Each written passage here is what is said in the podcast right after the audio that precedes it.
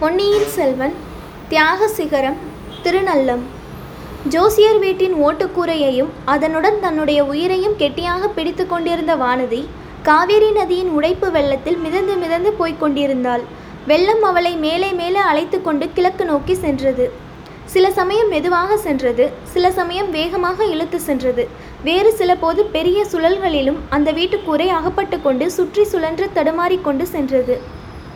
வெள்ளத்தின் ஆழம் அதிகமில்லாத மேட்டுப்பாங்கான இடங்களில் சில போது சென்றது. அது மரங்களில் அடியில் வெள்ளம் எவ்வளவு தூரம் ஏறி இருக்கிறது என்பதை பார்த்ததும் ஆங்காங்கு காவேரி கரை ஓரமிருந்த மண்டபங்கள் எவ்வளவு தூரம் மூழ்கி இருக்கிறது என்பதை பார்த்ததும் தெரிந்தது.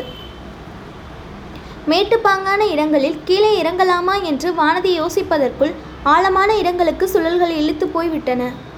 இறங்குவதற்கும் வானதிக்கும் அவ்வளவாக மனம் இல்லை ஏனெனில் பொன்னி நதியின் அவ்வெள்ளம் அவளை பொன்னியின் செல்வர் இருக்குமிடத்துக்கு அழைத்து செல்வதாக அவளுடைய மனதில் ஒரு தோற்றம் ஏற்பட்டிருந்தது. இளவரசருக்கு ஏற்பட போகும் அபாயத்தை பழுவேட்டரையர் மூடு மந்திரமாக கூறியது அவள் உள்ளத்திலும் பதிந்திருந்தது. அவரை அந்த அபாயத்திலிருந்து பாதுகாக்கவே காவேரி நதி தன்னை அழைத்து போவதாக அவள் எண்ணிக்கொண்டாள். ஆஹா அந்த பூங்குழலிக்குத்தான் எவ்வளவு கர்வம்? இளவரசர் விஷயத்தில் எவ்வளவு உரிமை கொண்டாடுகிறாள்? ஆயினும் உரிமை கொண்டாடுவதற்கு காரணம் உண்டு. இன்று இளவரசர் பிழைத்திருப்பதே பூங்குழலியினால் தானே. ஒரு நாளும் இல்லை. அந்த குழந்தை சோதிடர் கூறியதைத்தான் வானதி கேட்டிருந்தாலே இளவரசர் பிறந்த வேலை அப்படி. அவருக்கு இம்மாதிரி கண்டங்கள் பல வரக்கூடும். ஆனால் அவர் உயிருக்கு ஒன்றும் ஆபத்து வராது. உலகத்தை ஆள பிறந்தவரை கேவலம் கடலும் புயலும் நதி வெள்ளமும் என்ன செய்துவிடும்? அவர் அவ்விதம் உயிர் தப்புவதற்கு யாரேனும் ஒரு வியாஜமாக வேண்டும். பூங்குழலிக்கு அத்தகைய பாக்கியம் கிடைத்திருக்கிறது.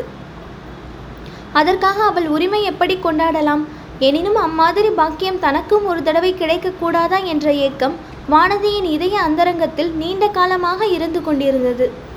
சில சமயம் கூரை சுழன்று திரும்பிய போது பின்னால் வெகு தூரத்தில் படகு ஒன்று வருவதை வானதி பார்த்தாள். அதில் பெண் ஒருத்தியும் புருஷன் ஒருவரும் இருப்பது தெரிந்தது. யார் என்று நன்றாய் தெரியவில்லை. பெண் படகு செலுத்தியதை பார்த்ததும் அவள் ஒருவேளை பூங்குழலியா இருக்கலாம் என்று தோன்றியது. தன்னை வெள்ளத்திலிருந்து காப்பாற்றத்தான் வருகிறாளா? இளைய பிராட்டி அனுப்பி வைத்திருக்கிறாரா? போதும் போதும். அவளுக்கு இளவரசர் கடமைப்பட்டிருப்பதே போதும். தானும் வேறு நன்றிக்கடன் பட வேண்டாம். கூடவே கூடாது. தான் அவளால் இந்த வெள்ளத்திலிருந்து காப்பாற்றப்படுதலே கூடாது. சில சமயம் படகு அவளுக்கு அருகில் நெருங்கி வந்து விட்டது போல் இருந்தது. சில சமயம் கூரை வேகமாக சென்று படகை வெகு தூரம் பின்னால் விட்டுவிட்டு சென்றது. இவ்விதம் படகு கண்ணுக்கு மறைந்திருந்த ஒரு சமயத்தில் வீட்டு கூரை திசை திரும்பி தெற்கு நோக்கி செல்வது போல தோன்றியது. இவ்வாறு வெகு தூரம் போயிற்று. காவேரியின் தென்கரையை தாண்டி தெற்கே ஒரே சமுத்திரம் போல தோன்றிய வெள்ள பிரதேசத்தில் சென்றது. கடைசியில் அந்த தண்ணீர் வெள்ளத்தின் எல்லை கண்ணுக்கு புலப்பட்டது. ஆஹா இது ஒரு நதியின் கரை போல அல்லவா காணப்படுகிறது? ஆமாம் இது அரசலாற்றங்கரைதான் காவேரி உடைப்பு வெள்ளம் நழுவில் பல பிரதேசங்களை முழுக அடித்து கொண்டு வந்து இந்த ஆற்றில் விழுந்து கலந்திருக்கிறது. இதன் தென்கரை சிறிது மேடாக இருப்பதால் அதற்குள் அடங்கி செல்கிறது. அந்த நதிக்கரை அதன் மரங்களடர்ந்த தோற்றம் அவளுக்கு பழக்கப்பட்ட இடமாக தோன்றியது. பூர்வ ஜென்ம வாசனையைப் போல் ஞாபகம் வந்தது.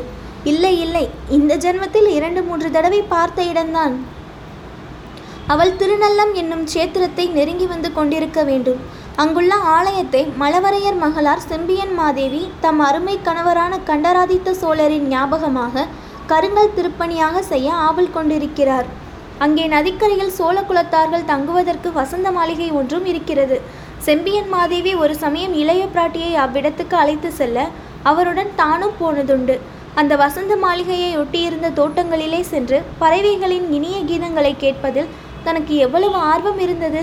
ஆஹா அப்போது அங்கு நடந்த ஒரு சம்பவம் வானதியின் உள்ளத்தில் என்றும் மறக்க முடியாதபடி ஆழ்ந்து பதிந்திருந்தது.